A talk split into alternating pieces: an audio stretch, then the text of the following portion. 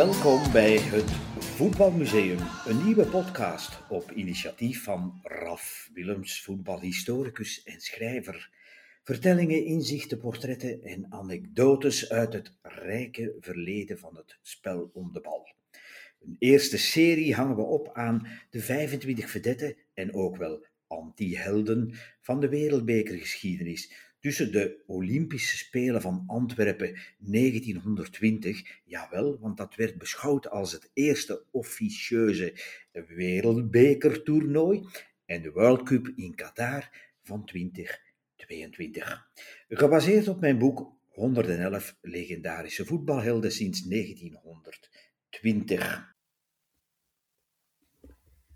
Welkom bij aflevering drieëntwintig over Manuel Neuer, de Duitse doelman, de participerende keeper met de zwevende hand, referentiewedstrijd Duitsland-Argentinië één nul, dertien juli tweeduizend veertien, finale van de Mondial in Brazilië.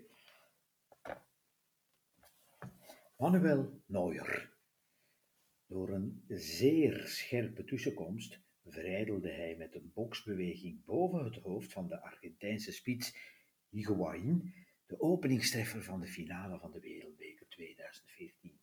Hij hield zijn netten schoon tot in de honderdtwintigste minuut. De meevoetballende doelman, dat stoorwaarts spiel, zo werd zijn stijl omschreven. Er werd tijdens het W K tweeduizend veertien gezegd dat het zo belangrijk was geworden om een participerende keeper te hebben. En men trok zelfs een lijn van de legendarische Lev Yasin, de doelman van de Sovjet-Unie, de beste keeper aller tijden, zo wordt gezegd, naar Manuel Neuer. Misschien is hij wel zijn opvolger. Een citaat uit het weekblad Die Zeit. Neuer habe das Spiel des letzten, letzten Mannes revolutioniert. Neuer heeft dus het spel van de doelman revolutionair veranderd. Hij werd de veelzijdigste keeper van zijn tijd en zeker de compleetste van de eenentwintigste eeuw. Maar vooral een noodzakelijke factor in het balgeoriënteerde opbouwende spel dat zowel de manschaft als Bayern München het voorbije decennium ten tonele hebben gebracht. Het begon nochtans op een eigenaardige manier. In november tweeduizend zes draaide het vierkant bij Schalke nul vier. De fans protesteerden tijdens wedstrijden telkens op minuut negentien en seconde vier tegen de slechte prestaties. Daarmee verwezen ze naar het stichtingsjaar negentienhonderdvier van hun favoriete club.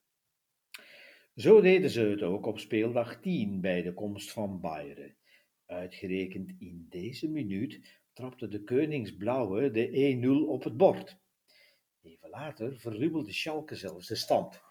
De jonge keeper Manuel Neuer verdedigde verrassend het doel ter vervanging van de ervaren Rost.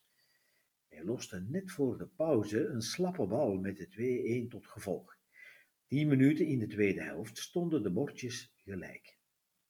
Coach Slomka van Schalke verdedigde hem tegen de media-aanvallen en hield het vertrouwen in zijn twintigjarige keeper. De week nadien won Schalke met Neuer met nul twee bij Borussia Mönchengladbach. Na de nul één spurten tien spelers jubelend naar de bank om reservekeeper Rost te omhelzen. Neuer staarde van op afstand naar dit statement. De supporters smaakten het evenmin en kozen toch voor hem partij, omdat ze hem, een, eh, omdat ze hem als één van hem beschouwden.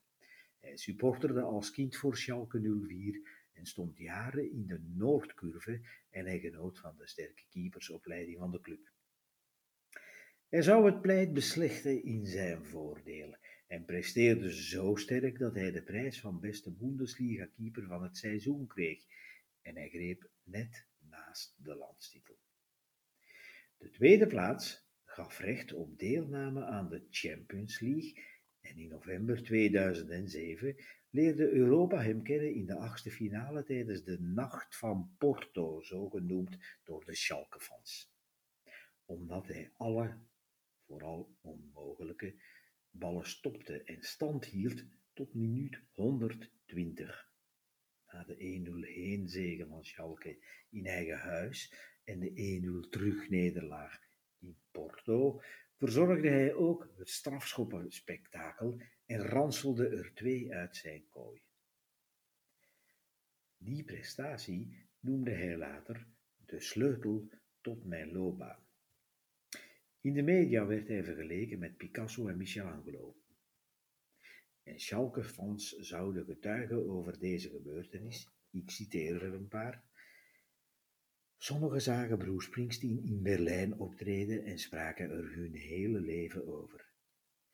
Wij zagen Manuel Neuer in Porto spelen en doen hetzelfde, einde citaat. Een volgende topmoment bij Schalke zou zijn loopbaan een aparte wending geven. Op speeldag negenentwintig hield hij Bayern München van de zege. In München nog wel, nul één. Na afloop spuurde hij naar de Schalke-fancurve aan de hoekschopvlag en liet zich languit op de grond vallen.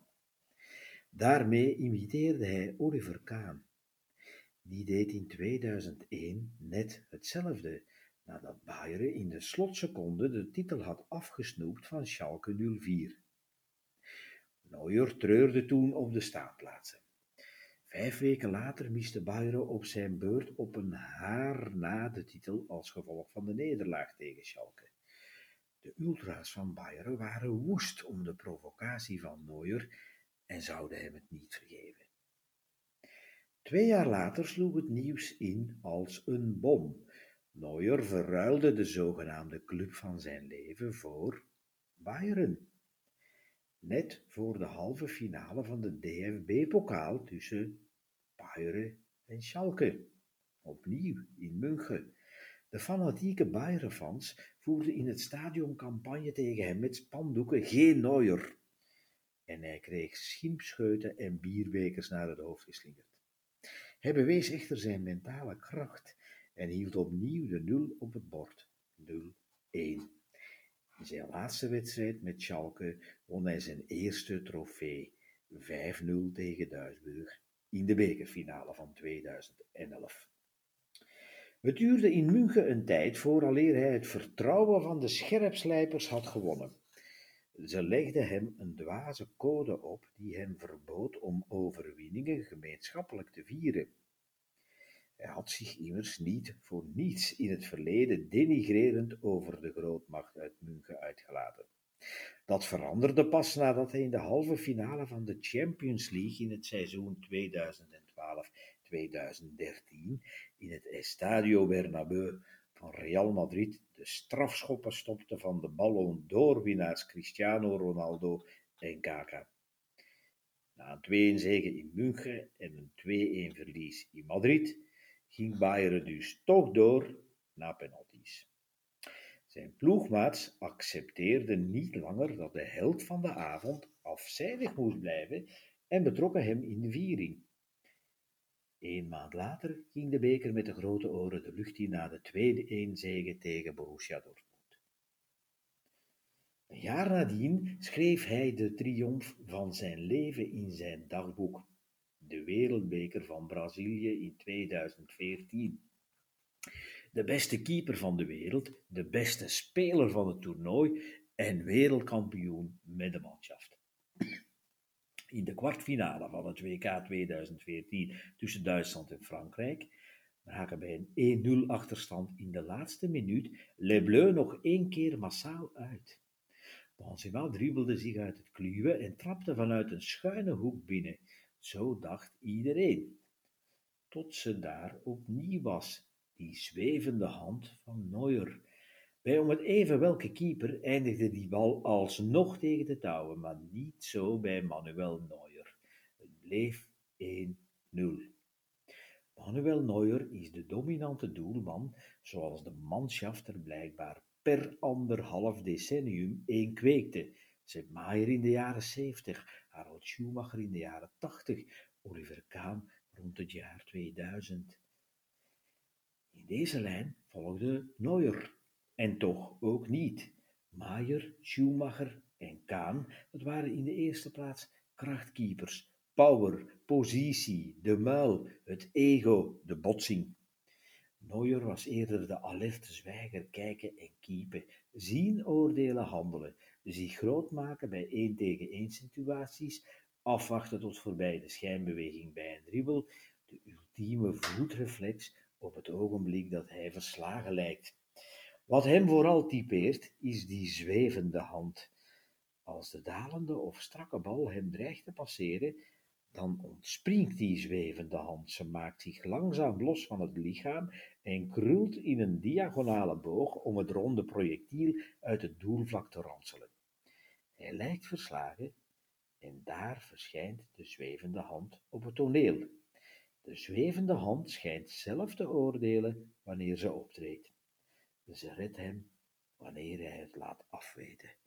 Manuel Neuer, bekerwinnaar met Schalke nul vier in tweeduizend elf, dan tien keer na elkaar landskampioen met Bayern München tussen tweeduizend dertien en tweeduizend tweeëntwintig, eh, één, twee, zes keer, nee, vijf keer bekerwinnaar met dezelfde club, Champions League winnaar in tweeduizend dertien tweeduizend twintig, verloren finale in tweeduizend twaalf, Europese Supercup tweeduizend dertien en twintig, FIFA Club World Cup, dus de wereldbeker voor clubs, ook in tweeduizend dertien en tweeduizend twintig.